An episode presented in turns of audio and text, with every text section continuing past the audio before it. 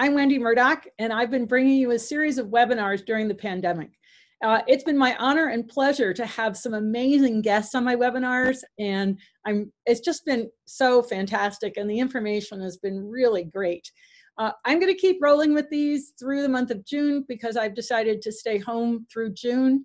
Um, in July, I'm hoping I can travel, but I'm only going to do some driving clinics. And at the same time, I'm going to see if I can't keep the webinars going, maybe not quite at the frequency I've been doing right now. Um, you can find all of the webinars on my YouTube channel, Surefoot Equine, and we post them up on the Facebook page. So um, if you have any friends you want to tell about the webinars, just send them over the Surefoot Equine YouTube channel. Today, my guest is Lester Buckley. Uh, he's a horseman that I met, Lester, when did we meet? About five years ago? Um, I think it was about five years ago, maybe longer. I hate to think about it. Um, it was like seven or eight. We were living in Hawaii. Right. How long ago was that? It was seven to eight years ago. Oh, okay. Longer ago than I thought. Um, a good friend of mine, a neighbor, Nancy, uh, had met Lester when she traveled out to California. And so she was so impressed with his work, she decided to bring him to Virginia to do workshops and clinics. Well, of course, I was traveling most of the time. And when Lester came, he came from Hawaii and he needed a horse. So I had him come over to meet Al before I'd let him ride my horse. Um, Lester had back pain, and we'll talk about that in a little while, but he had some back pain. And so uh, we did some stuff. Uh, he wound up with a big red ball, and he'll, we'll let him tell the rest of that story.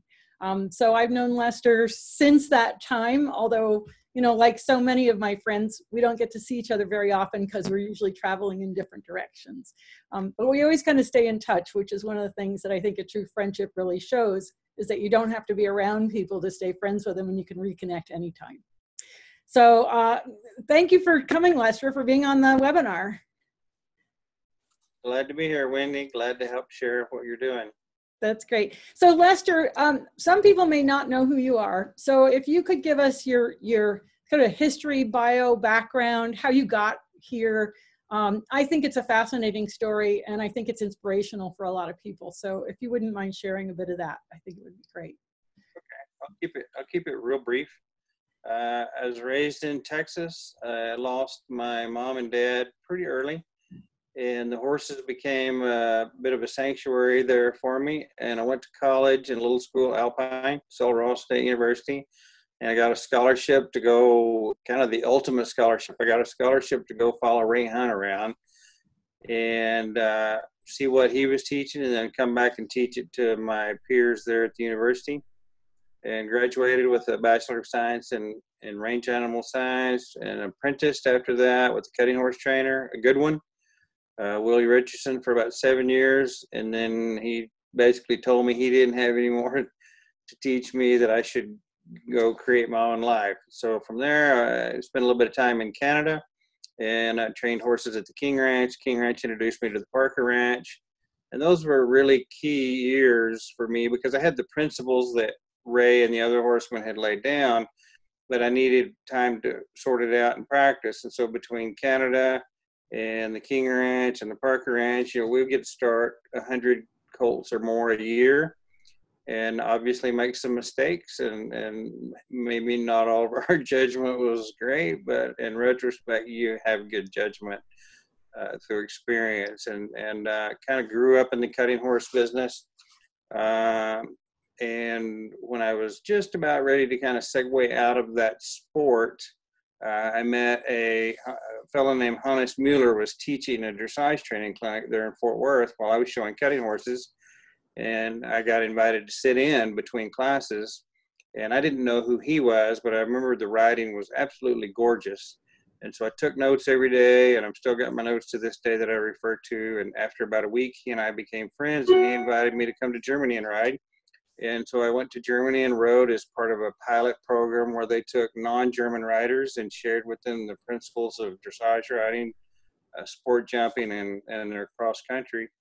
And then became an instructor licensed through the German FN uh, in that sport as well. And now Mary and I live here in Kentucky. We have our home and our own horse farm here.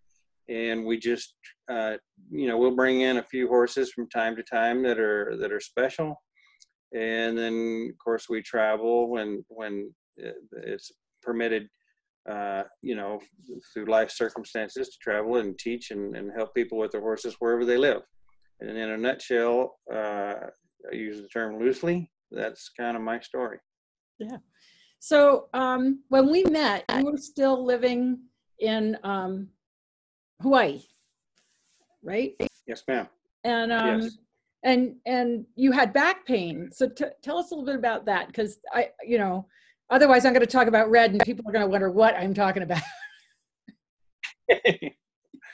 yeah, kind of our mutual joke now is when Wendy sends me an email or letter, she'll say, "How's how are you and Red getting along?" Uh, and basically, red is this big red ball.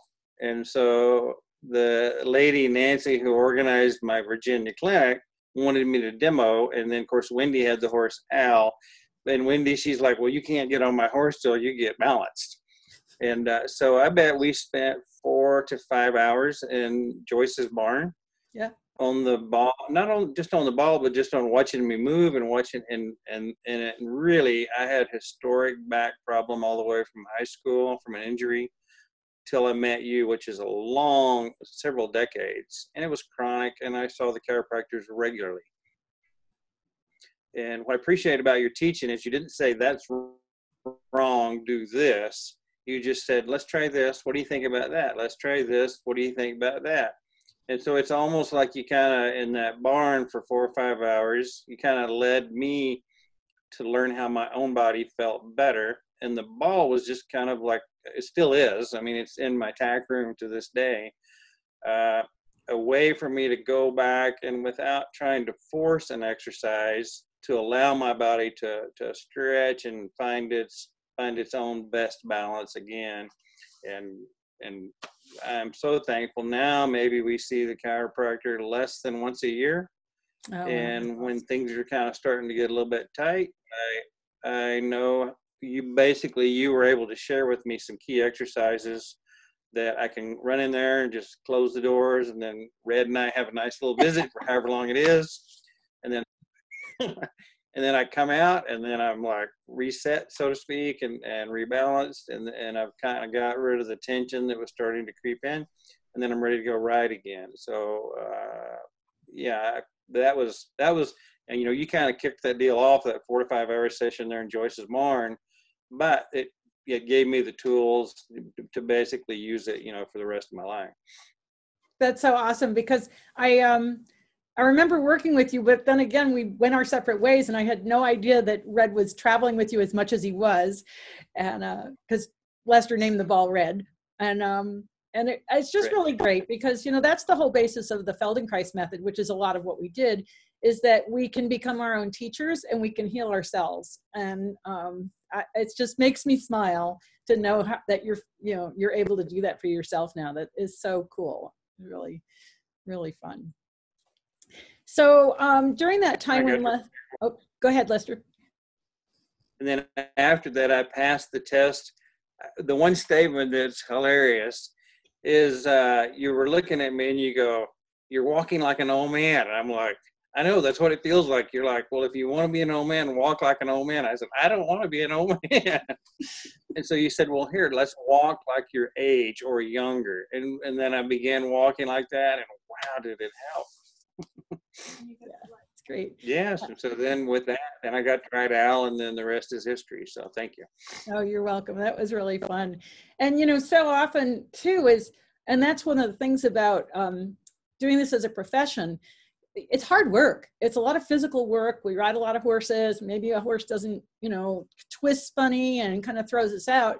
And if we don't have ways to reset our own body and and get rid of whatever that is that happened to us, that injury, that pattern, that stiffness, we carry that onto the next horse. And so then each horse we get on, we carry a little bit of that too, and and that's going to affect the training. So um, you know, it's really important. I, I had another guy who was from Spain and he was a trainer from Spain. He rode in the school in Jerez.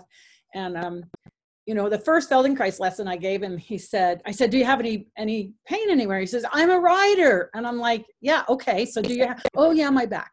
And so I gave him a lesson. And then a couple months later, I saw him again and I, and he said, I'm a rider. And I was like, okay. And we gave him another lesson. And the third time he said, I sit at a desk. and so his riding had gotten so much better, but now it was the desk that he realized was causing him problems. So, um, yeah, sometimes we get stuck in these patterns and think that's what we have to live with. But um, that's where the Feldenkrais method shows us that we can achieve our potential and we don't have to feel limited by the injuries that we've had in the past. So that's just, I'm just really, um, it tickles me to, to know that you're doing well. It really does. Um, so today, um, Lester uh, uh, has, he sent me a bunch of pictures uh, about a horse that he worked with. So, so after we met, I was doing Surefoot. I started Surefoot about eight years ago. Actually, it was eight years ago, May in 2012. So, Lester, I I probably what didn't even show that to you at the time because either I hadn't started or I had just started. Um, but when you came back, I did, and um, worked with Nancy's horses with the pads. And then tell us how, because I don't. I you moved from Hawaii. What year? 2015. 15 yeah so i know that that was a that was a pretty big move to go from hawaii to to kentucky um, weather-wise as well as just geographic location. Um, so we kind of lost touch a little bit but then later on you came back and um, to work with nancy's horses and um, and i'm not sure where in that process you uh, we talked about surefoot. I can't remember now. Maybe you remember.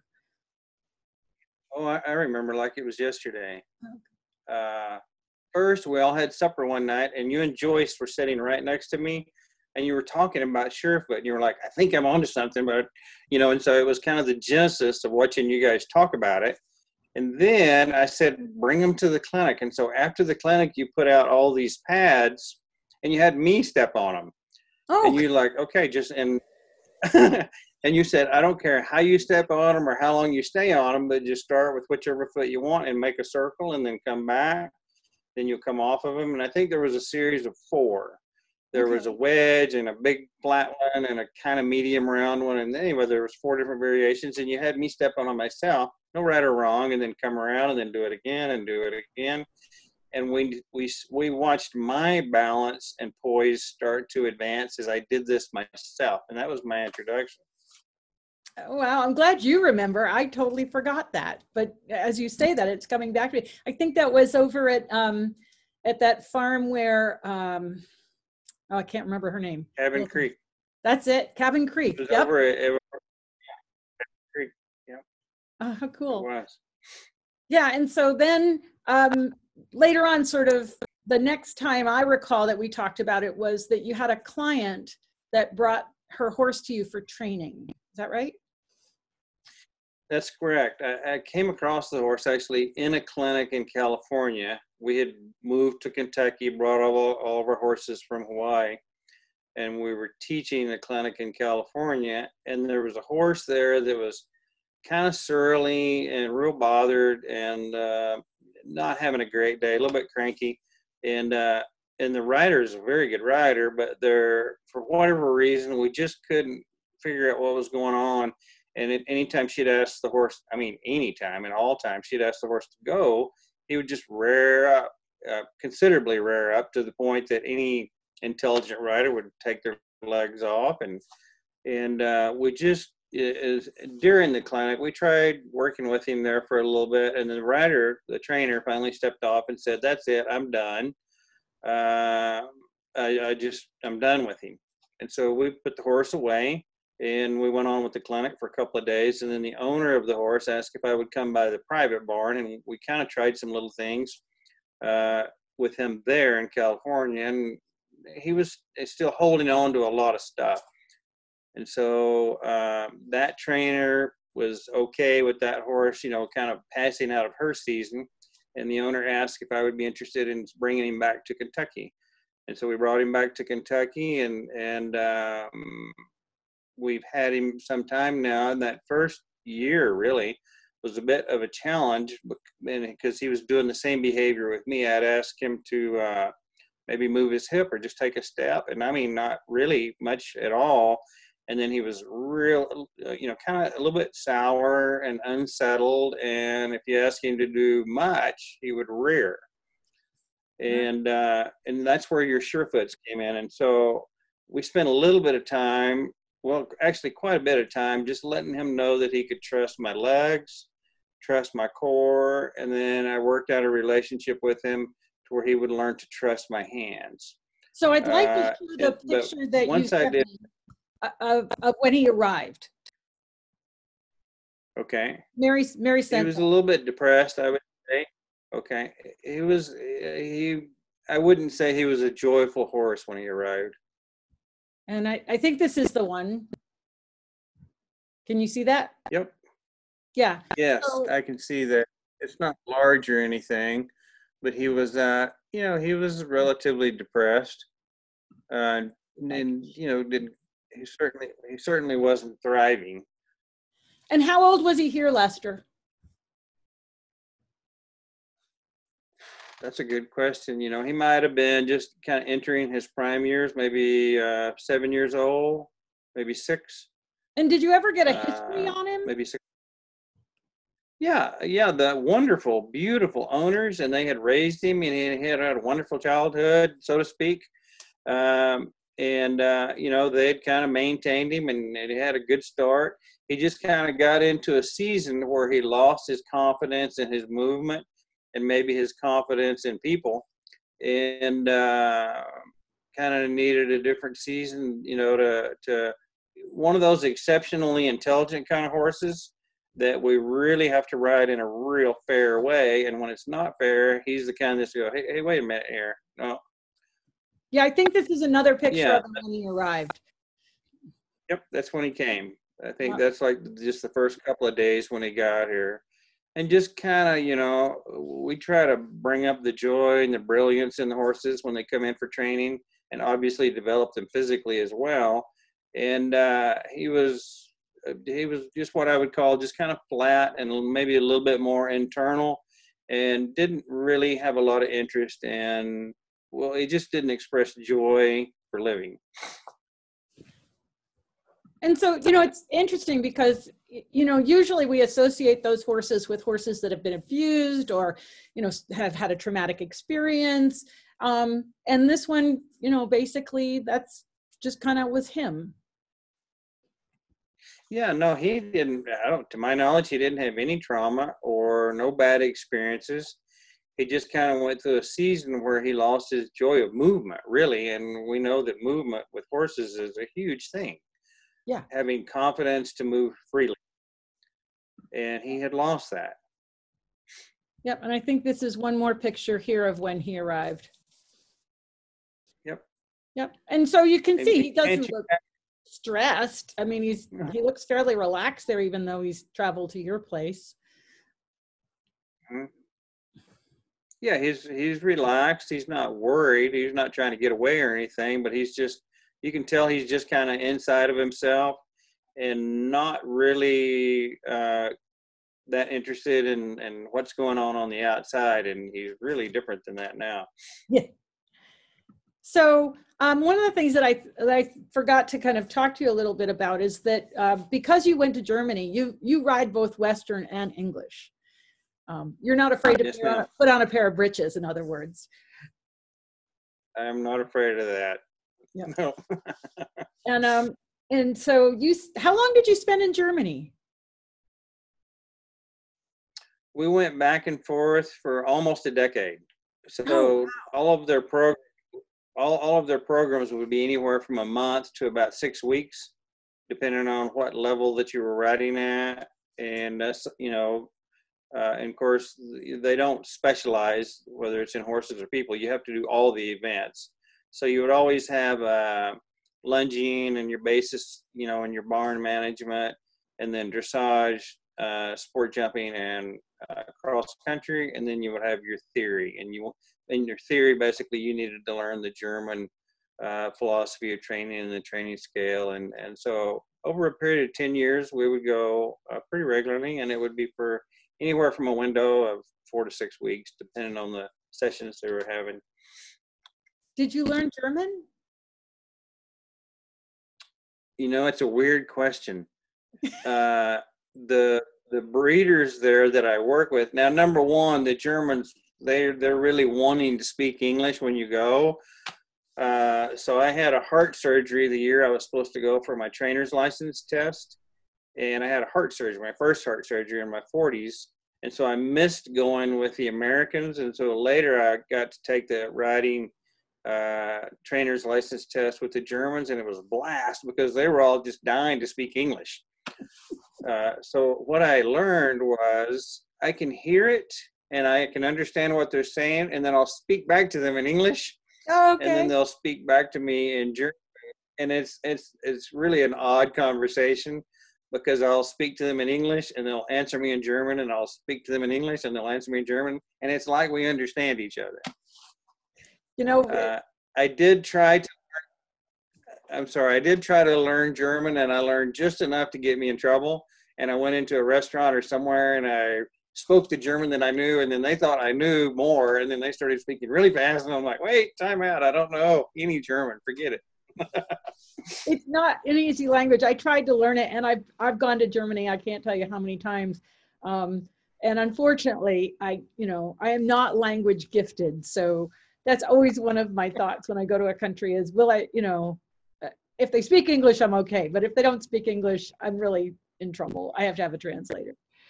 But um, but the reason I wanted to bring up that you've written English is because one of the photos here that um, Mary sent, Mary's your wife, Mary sent me was that you started him treasure under saddle, under English saddle. So I've got that picture blown up. Can you see that okay? I can see it small, but yeah, that was that was our beginning, and uh, the, you know the owners they were hopeful. They were hopeful that he could just be a, a classic English dressage horse, and here I've just got an old Passier on him, and we're starting out, and and and he held on to a little bit of stuff, and there I'm just making sure that everything fits properly. I don't wasn't looking for the Tom Mix look there, so. Uh, Well, that's the thing is if you've so- gone to the German schools, then d- detail and exactness is really important. Um, and I'm sure that that carries Yes. over in everything you do. yes, detail. Yeah. and so how um, did you you started him under English tack then? Yes, ma'am. Uh, and I just felt like I needed to keep trying things to get him refreshed. So we did the English tack for a season, and uh, he was okay, but it's like he still kind of held on to quite a bit. And so I talked with the owners, and they're real gracious people. And I said, Do you mind if I ride him Western? There he is, English again. This is in our outdoor arena obviously during winter time and you can see now he's starting to get a little bit of joy by now i probably have tested the uh, surefoot on him by now i can see by the look in his face and uh, but that's wintertime in our outdoor arena the other one was wintertime in our indoor arena now this is a dressage saddle the other was more of a uh, uh, jumping saddle and so you know we, we took him over the ground post kind of anything to get their mind off of me onto the job at hand. So the other little Passier saddle was, you know, going over some ground poles, and you know, we use uh, Linda's uh, labyrinth that she has, Oh yeah. and different things like that. And this is actually his own dressage saddle that I was riding him with. And as time went on, you know, we just started finding other ways to refresh him. But and I'm sure you rode him out because there's beautiful countryside all around you. Mhm, Especially in the wintertime because there's fewer bugs. Yeah. Yeah. and so um, about how long had he been with you at that point? That's probably all within his first year right there. Oh, okay. And then his ears are up and he's looking pretty happy right there. So he's probably he's probably hit the year point at that point at least, maybe even after that. and so you started using the Surefoot pads with him pretty early on, right? Hmm. Yes, because we were just looking for options to basically to get him to kind of turn loose of some of that maybe some of the memories or even the way of moving. And and what my gut instinct was is a little bit like what you and I experienced in the hallway. As I started to move freer and with my true balance then I started to feel wonderful, and then my joy came, and then I'm trying to offer that same kind of feeling that I got to him, and so the Surefoot pads came in there, and we have a lot. I remember I had Mary come up to the arena and I was just gonna like hop on him, saddle him, slide four pads because we'd already done it in the barn aisle, so he was familiar with the pads. And I said, "Hey, just grab your cell phone. Let's video this. It shouldn't take too long. Let's just slip the four pads under his four feet. I'm just gonna set on him." here for however long he decides it's going to be. And then when we're done, I'll just ride him off and we'll marry the two things together. And so we started filming and filming and filming. And I'm not kidding, Wendy, he like went to sleep. And it started like this. First, he closed his eyes. And it's, matter of fact, we like ran out of battery, ran out of film capacity.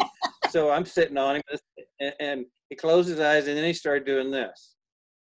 Oh, the with his body. Yeah and I'm like, wow. And I said, I'm just going to go with him. He's not coming off the pads. His eyes aren't even open. And this must have gone on for 20 minutes.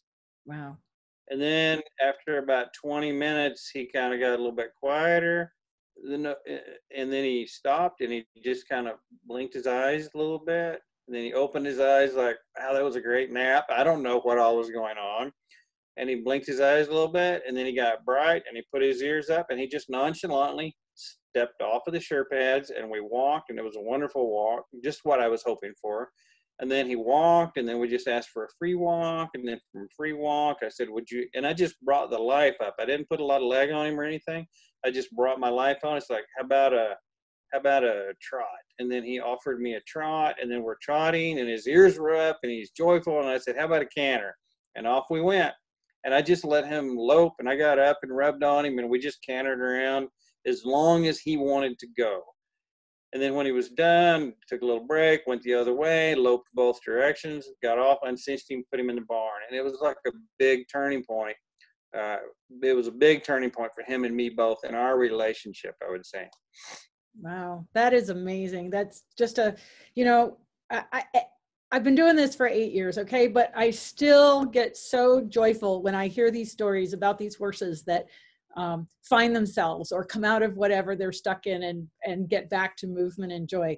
And that just gives me chills. That's a, such a such a great story to hear. It's really delightful. Thank you. And so you've continued on and so now i have some after pictures uh, of uh, his name is treasure right? I just i realized i treasure yes he's treasure. Yep. Treasure's his name. And we found that he was actually good at different things. And it wasn't just uh, you know, what we had in mind, our agenda for him. We kind of turned loose of our agenda for him. And we started riding him, doing some Western dressage work with him, and then uh, taking him to. I don't show a lot, uh, but this particular horse I've taken to just a handful of shows. And uh, he's done, so here he is at the Kentucky Horse Park in a beautiful trot. And this is in an Arabian uh, ranch class, is what this is. So, you know, he's ridden one handed now, Western saddle. And, you know, there's people around, judges, uh, and he's enjoying life. Wow, that's such a great picture. And and so um how long has he been with you now? Because he's still with you, right? About three to four years, I think. He's still with us. Yes, this is this is pretty much home for Treasure. Yep. Yeah. And so yeah, he, um, he has found so I was just going to ask, like, like, okay, so he came to you, and it was about a year before he kind of, kind of, you had. When did you have that experience? I'm just trying to think of a timeline because some people wonder, you know, how long does this take, or when am I going to see a change, or you know, that kind of a question. And and obviously, one of the things is that your good training goes along with using the Surefoot pads to make these changes. It's not just the pads that's causing a miracle here; it's the combination of the pads and good training that's a key point. Uh, part of it is I had to develop a relationship with him so that he trusted my hands. But for him to trust my hands, I had to have trustworthy hands because if I didn't have trustworthy hands, that would overrule anything else. Uh, and then I had to have trustworthy legs. And so once he understood that there was a certain fairness about the more he imported, you know, the more he did in his body, the less I would do. And so here he is. I'm just doing a little bit, and I've kind of got my seat forward, and we're flying around the arena on loose rein. But uh, timeline, we're at, you know, you can see he's quite a bit more light colored here. Yeah. than the Dappling that he had when he came. So we're looking at probably two and a half to three years here. Uh, and it was it was a combination of getting him confident in my hands, getting him confident in my seat, letting him learn to how to be in harmony with my body, getting him confident at my legs, and then getting confident at home, and then taking it to little venues to where he could he could uh, you know handle the the stimulus of the environment. So the whole process to get him to that point right there was probably a three year process at least, and um, but it, you know worth every moment. And uh, and now we use them for maintenance, and we don't have those long, you know, 20 minute, 30 minute sessions anymore being on the pads. Uh, if it's kind of a cold, drizzly day, or he just needs maybe he's not moving the way you know that I know he can we'll just put him on the pads in the middle of the barn aisle and then kind of let him determine how long he wants to be on them. Uh, so this is Treasure there at the Kentucky Horse Park, and this is uh, Western Ranch class, and uh, and then at the same time we were showing him in Western Dressage uh, the same days.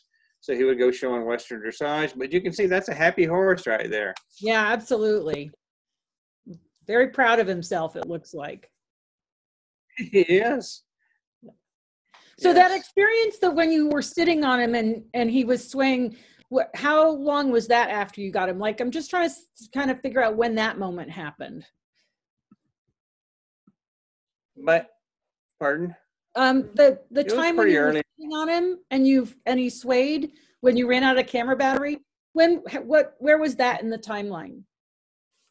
That was within the first year. That's when we were still being real creative to kind of, you know, pull out everything that we could to get him joyful. Uh, so that was within the first year. It wasn't probably within the first six months, but I'd say between that six month year window, you know, by then we had started running him Western. And I was taking him outside more. I found, you know, he was a little bit more excited. Oh, there he is, and we're we're both hot and sweaty right there. Yeah, that because, is in uh, July.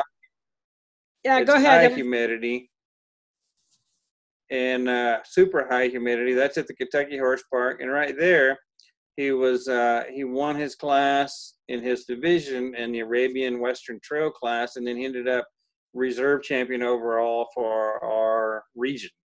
And uh, and I'm happy. I'm proud of him. He's proud of himself, and I don't think there's a dry thread on either one of us. That's no, Kentucky, Kentucky in July. I just can't imagine showing in the middle of the day.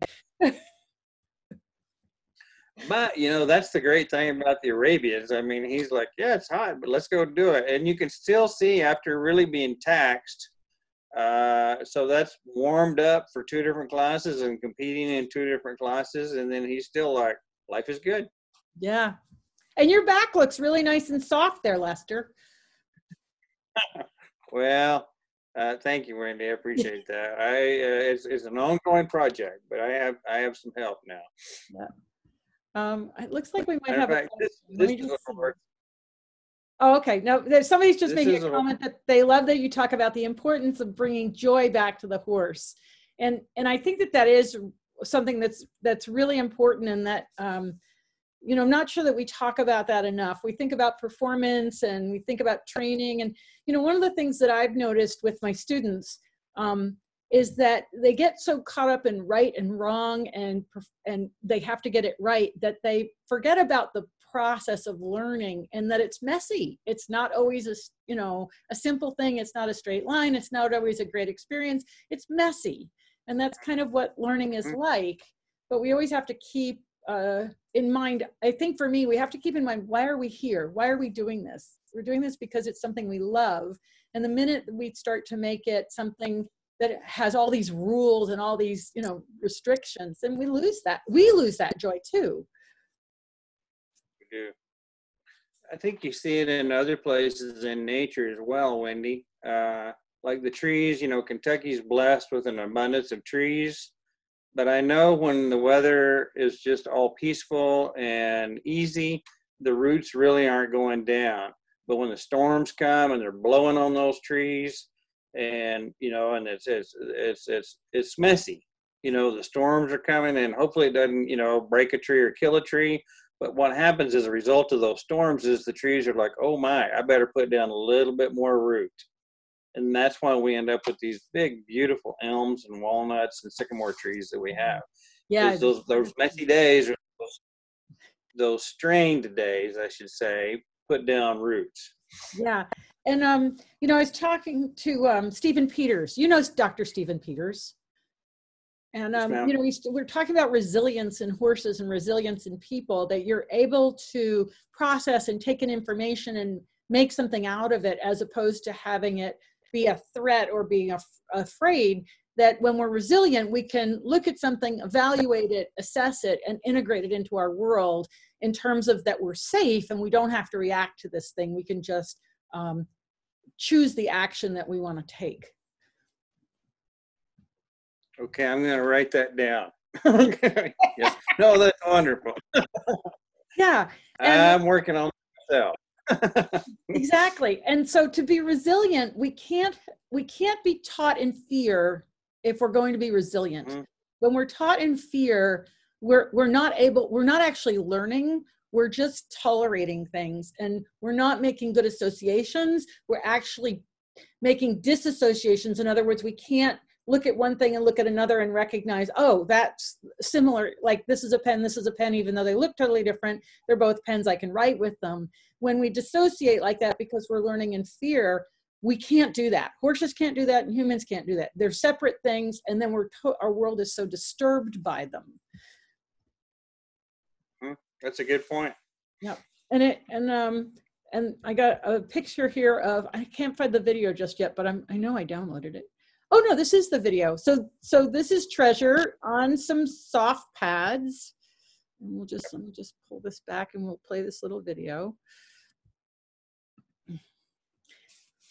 And this would be what we would consider maintenance for him and so how often does he roughly? I mean i know it's kind of depending on the day but like how often would you say on average you have, he stands on pads you know, maybe uh, once every six weeks. I mean, you know, it might be a month and then he might go two months. As long as he's moving well and he's happy, then I don't use the pads. But if he goes through a little season and he's kind of struggling, we get him out and and it seems like the longer we've gone, the longer he'll stand on them. Because if I bring him out and use them too quickly after we used them before, he's like, "No, no, I don't want to stand on those," you know, and then he just walks off. Yeah. And so it's kind of we have to wait until he says that you know some things aren't quite right, and then we let him stand on them, and then he's like, ah, yeah. So and sometimes we'll go several months at a time and not feel the need for them, and so it's more just a kind of a gut instinct. Yep. And one of the things you can see here, if I'm just going to play the video really slowly, is that breathing change right there. If you watch here in his lower ribs, you can really see how he takes this really deep breath right there and you see the whole rib cage expand.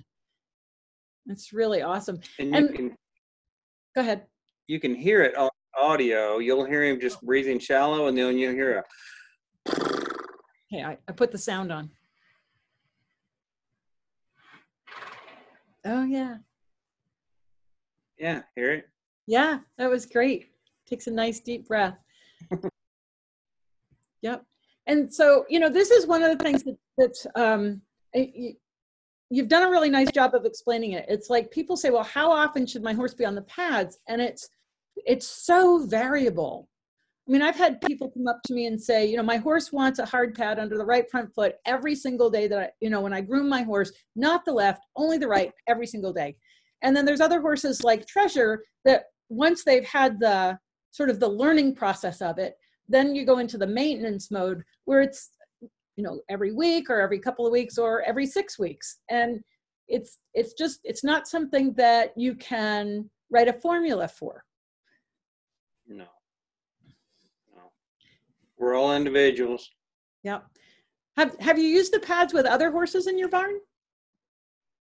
Mm-hmm yep we i have a trainer that has a group of clients and they come over up until the COVID deal. They came over once a month, and she has a Connemara Lusitano uh, cross, and same kind of deal for him. Uh, he's a very cautious horse, but with a tremendous amount of talent. Hmm. And last time she was over here, it's like hey, you know what? Let's let him stand on the pads, and he'll tell us if he likes it or not. And uh, he's an extremely talented horse, and she's an extremely talented trainer. But you know, we took him out into the indoor arena, and I think it was in the wintertime even, and we slipped him underneath there. Yeah, that's him. And he just he hung out there for quite some time, and he, you can tell he's enjoying life right there, just kind of hanging out on the pads. Yeah. And uh, so she's a fellow trainer. This is here at our indoor, but she's a fellow trainer and, and uh, you know, quite talented herself. This horse really didn't have problems. We were just looking at improving his way of going. But I like the twinkle in his eyes there and his ears. And obviously, we're way back. We're, matter of fact, we're sitting down in chairs on the side of the arena her and her clients, and he's standing out there by himself. He's like, "No, I'm good. Really, you don't have to come out here and babysit me at all. It's not like we just stepped back and said, "Quick, get a picture." It's like we actually went and sat down in chairs. Yeah. You know, I have one client, and what she does is brings her horse into the arena and puts the horse on pads, and then goes and sets all of her jumps. And when she goes back to her horse, if the horse isn't ready, she won't get off the pads, and she has to wait. And then when she's ready, she gets off and she gets on, and then rides her horse so um, you know it's really it's so fun to see when the horses get to have the option and i that's one of the things for me that's that's the most important is that we offer these horses a choice and we give them a voice and let them show us what is important to them. Amen. Yeah and and and it kind of helps us develop an attitude of listening to them because ultimately they have the answer. And we're here to say let's try this together. Yeah. And then they'll like yeah this works or like oh thank you. Yeah. Yeah and it's such a different thing than thinking that we have to have all the answers. You know i think that's one of the one of the things is that you know we think oh i've got to have the answer. And so I, even if i don't have it i'm going to kind of try and make something happen because i'm supposed to be the one leading this thing. Um, and, and that's where we get into some of the training philosophy that's really, um, instead of a communication or partnership, it's more of a demand and a telling, but we lose a certain quality of relationship. And for me, the thing that's most important is that if I make a mistake, I want my horse to take care of me and make a good decision in spite of my errors. And especially, you know that when you're jumping or going cross country or fox hunting, it's really important that the horse is able to take care of himself and look out for you as opposed to you know thinking that you have to tell him what to do all the time. Because there's so many times you're going to make a mistake or not know the terrain or they're going to see something or know a better idea. Um, and so it's, it's, sometimes it's hard for people especially people that spend a lot of time in the arena to um, kind of let go of that sort of I'm supposed to know better thing and allow the horse to show us what they know or what they're curious about. I, I agree. And I think part of that, you know, I wished we could have wisdom when we were young and humility when we were young, but sometimes we don't, right? We have hormones and all these other things, and maybe we don't know that much, but we think we do. And and but as we get a little bit older and we have a little more and and and those older trainers they would offer us that advice they'd say well you know you might just want to slow down and and you might want to learn to listen but but you know in essence kind of what we're saying is it's a beautiful thing to be to be able to have enough humility to know that nobody knows as much about that horse as the horse does mm-hmm. and he's willing to teach us if we have a kind of a spirit of humility to where we can listen to him and we don't have all the answers. But uh, but if we have that kind of spirit about us then he can he can say this this is helpful. This works. This causes me confusion. And i think that's where we develop that harmony where when we struggle they're like it's okay lester i got this. You know you catch up because i know you will. And then when i catch up he's like i knew you'd come back. But to get that there had to be some season of harmony where we were together and that's why the hands, the legs, the core, the breathing, and all that had to sync up for a season. And then we had to kind of start working out those patterns of self-defense that he had, and that's where the SURE FOOT I think came in. He was able to turn loose of his old memories, physical especially, but obviously mental. And then off we go together. And then if I make a mistake or my balance is off or something, he's like, "It's okay, I got you." Yeah. Or then sometimes he gets lost and then I'm over here and he's like, Whoa, I'm coming back to you. And that's a relationship. It's not a machine. Yeah. Yeah. I, I, that's a really nice way of putting it. And, um, and, you know, one of the things too is that, you know, we always try to be so perfect in what we do with our horses, but when we recognize that we're going to make mistakes and that's part of our journey it's part of our learning and you know i think back on horses i remember one that when i was in kentucky and the mistakes that i made back then because i just didn't know what i know now. Like you say if we could go back with the wisdom that we have and go back to those horses. But the decision i made at the time was that i i couldn't solve that in the past but i could help every horse in the future that i come around and so for me, it was learning from that and then gaining the knowledge I needed that would have solved that problem then and taking that forward with every horse that I work with so that I just keep helping the horses to make up for the one I couldn't help. That's right. Yep, It's almost like you had to go through that to be better for the ones after. Yeah, absolutely. Absolutely. Um, and speaking of really good horses, you have pictures behind you of a one of the I think the most super horse on the planet. you want to tell us about those pictures? Yes. Yes. This picture right here is Secretariat is a yearling. He's a yearling colt, and they probably didn't even know what they had. Mhm. But this is a yearling colt here. It was taken in Paris, Kentucky, and of course, this is Secretariat after his, you know, after basically he's the Triple Crown winner and been to Canada, and this is a uh, a picture of Secretariat in his in his uh, paddock when he was turned out to uh, to you know when he was in his breeding season. And uh, so uh, obviously we're horse people and so to see the before and to see the after is a wonderful deal. And you can see he's i mean he's got his ears and he's just kind of hanging out and he's just a kid. But here we see the power and the majesty of a horse that you know that was able to find his joy i mean talk about joy i mean you really can't if you're if you're a red-blooded breathing human being you really can't watch the belmont and see him pull away from those other horses. He clearly had the meat, but you, you, whether you like racing or not doesn't matter. But mm-hmm. here's a horse that was in his element and loved what his what loved what he did. But in that particular moment, that's probably to me one of the greatest moments in horse sport Yes. when you saw him from his heart enjoy doing what he did and did it you know par excellence and i don't think anybody's duplicated that that moment uh, you know ever since it's just you can't watch that without the hair standing up and, and recognizing that's something very special Yeah, and um, on Facebook, that piece of film rolls around on a regular basis, and I love watching that. I, you know, I went to see him when I lived in Kentucky. I went to see him at um, um, on that ranch, and uh, hmm he, he was just an amazing, amazing horse, and he and he so knew he knew who he was. He knew what his job was, and he loved doing it. And that's the thing that That's was so amazing. he loved doing it that's what we want for all of our horses don't we Yep. Yep. And, and sometimes, like you say, like I'm, I'm going to pull up that um, picture of, of treasure again. Sometimes we just have to find the job they like to do the best. You know, like um, sometimes we think we know what the job is. Oh, he's a little sweaty here, but that's okay. Then people can appreciate that you're in Kentucky. Um, let me hang on, I get that get that out of the way and share that screen. Um, but it's it's really important I think that we do find the job that the horses like. And if that, and if we're not interested in that job, then we find someone who likes that job and find find a good home for that horse so that he's happy in what he's doing. Yeah, yeah, and you can tell even I'm real happy with him right there. I've kind of, you know, I've got that twinkle in my eye look. It's like, man, you really worked hard today, Treasure, and I'm real proud of you.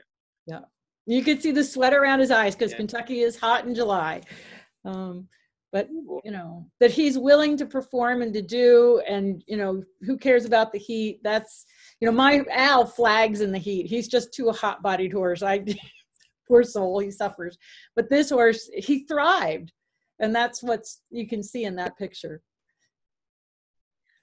yeah the interesting thing about going to these, you know, and I'll occasionally take him out to a show if it's the right kind of show.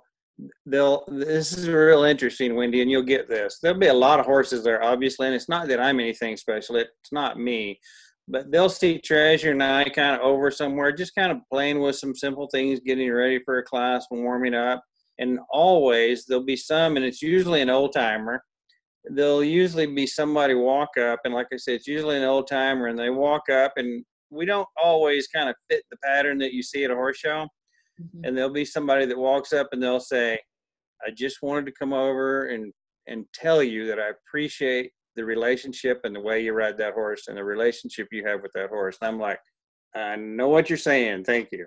That's better than any ribbon isn't it?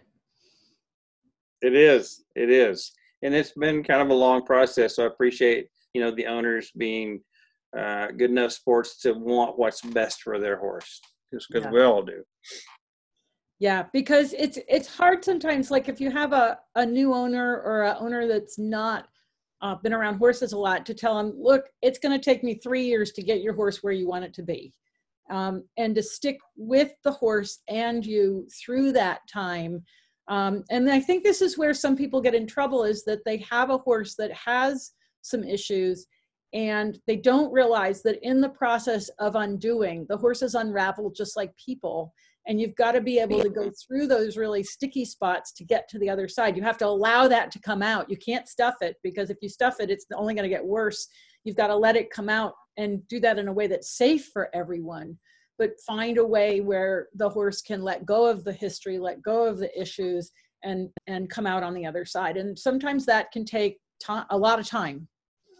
I'm sure you know about and that. I think I think a key thing, Wendy, during that process when the horse is kind of unraveling, I notice they all go through a season. Now, it's not on a certain timeline, but all of them will go through a.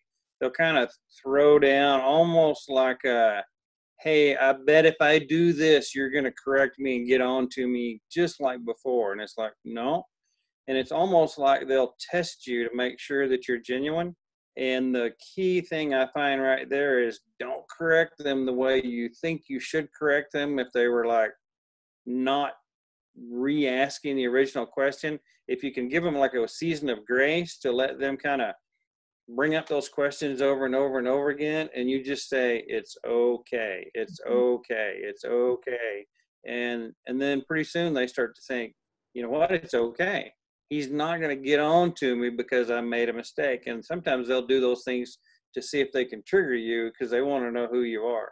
And if you just stay the course, stay steady, and have a long-term vision of what you want for them, they'll they'll learn to trust you. And and especially during those windows of like when you say it's a little bit ugly or they're unraveling, don't lose your cool. Uh, don't lose your patience and just say, you know what, today is what I call a work day. Today is a work day, and we're going to put you away at a good moment. Then you're going to put in your stall, and you get to soak on the fact that you had a nice, quiet, even though it was work, you ended well. You finished well for the day. Yeah.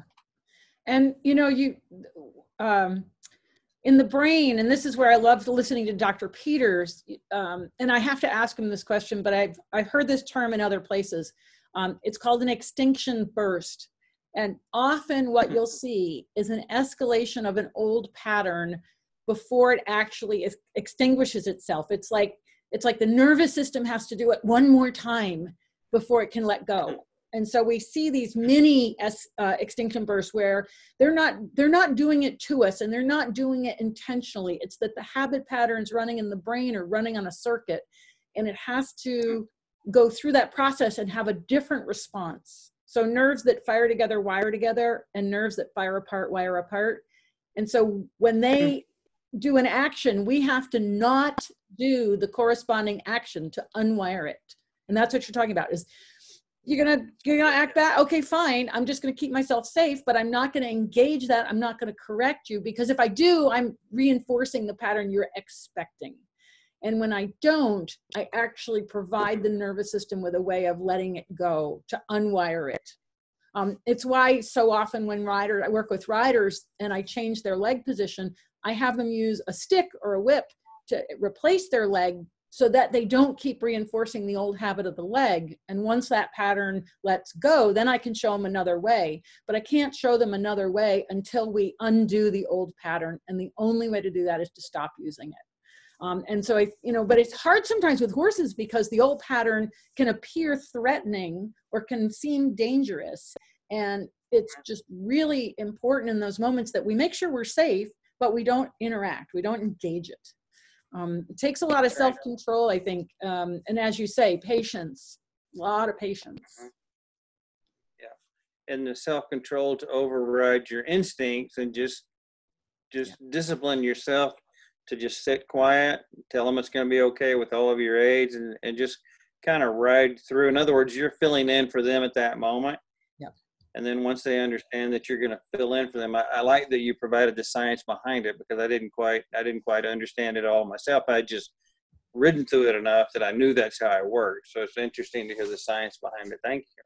Yeah, there's a great book about um, habits, um, which I, I can't think of the title right now, but I'll I'll text you the title um, because it talks about how do we break habits. And essentially, when a horse is behaving badly, it's become a habit. Like it's an like I think I relate it to chain smoking. You know, when a horse is anxious and they're constantly biting the lead shank or biting the chain or biting you, it's become a habit, and they don't even know they're picking up the cigarette over and over and over.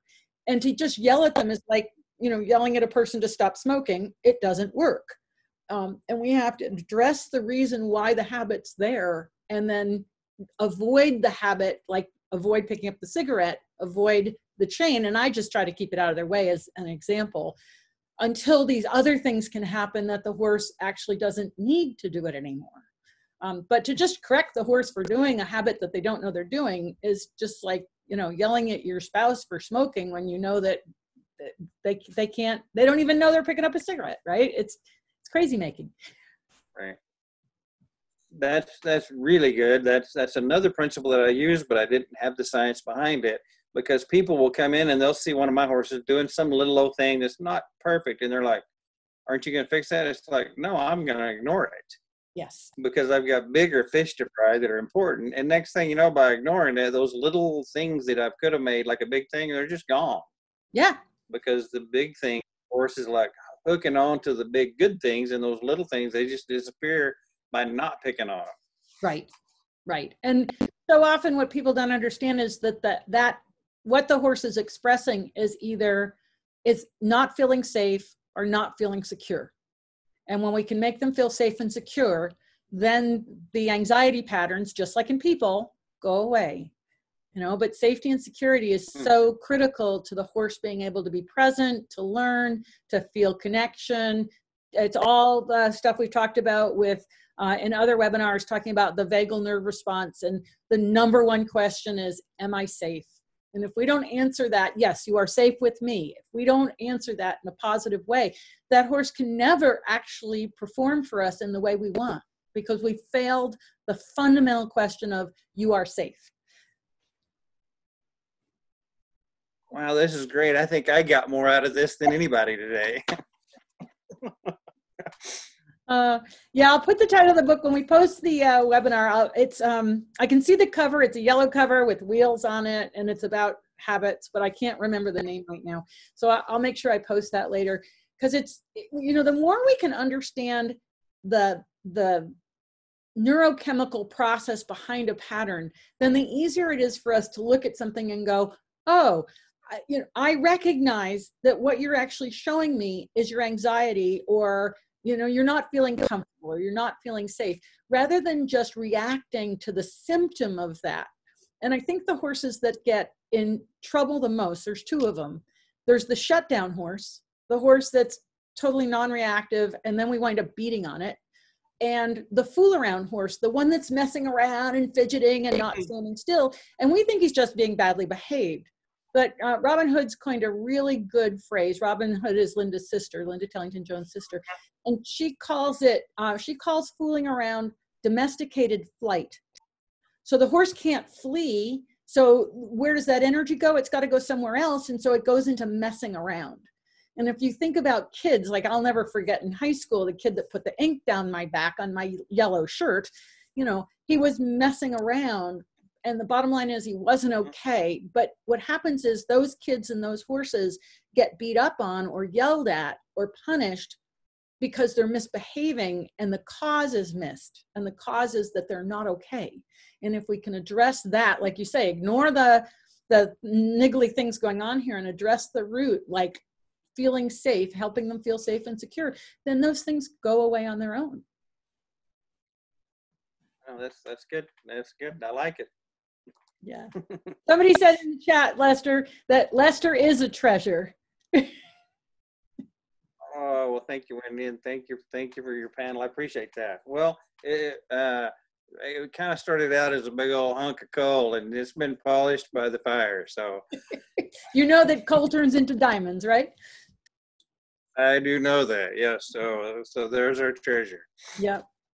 Well, thank you, Lester. The hour has flown by. It's been a pleasure to have you as a guest, and I, I really appreciate you sharing our, your story of treasure. And it's just wonderful to see how you know the success story there, and the lovely pictures of the horse and how um, how you guys have found harmony. So, thank you so much for sharing that with us. You're welcome, Wendy. Glad to be part of your program. Hello to everybody that's watching. Yep.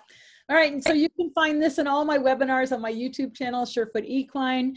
Please also go and join Fans of Surefoot because we post success stories there and people can ask questions and share experiences. And um, I just want to thank you all again for joining me. Um, tomorrow, my best is Ge- Becky. Uh, uh, oh, I Becky, and she's going to talk about Masterson method. And so please join us tomorrow for another great webinar with another fabulous guest. Until then, everybody take care and be safe. Thank you so much for joining me. And, uh, bye, Lester. Bye. Bye, Wendy from See y'all.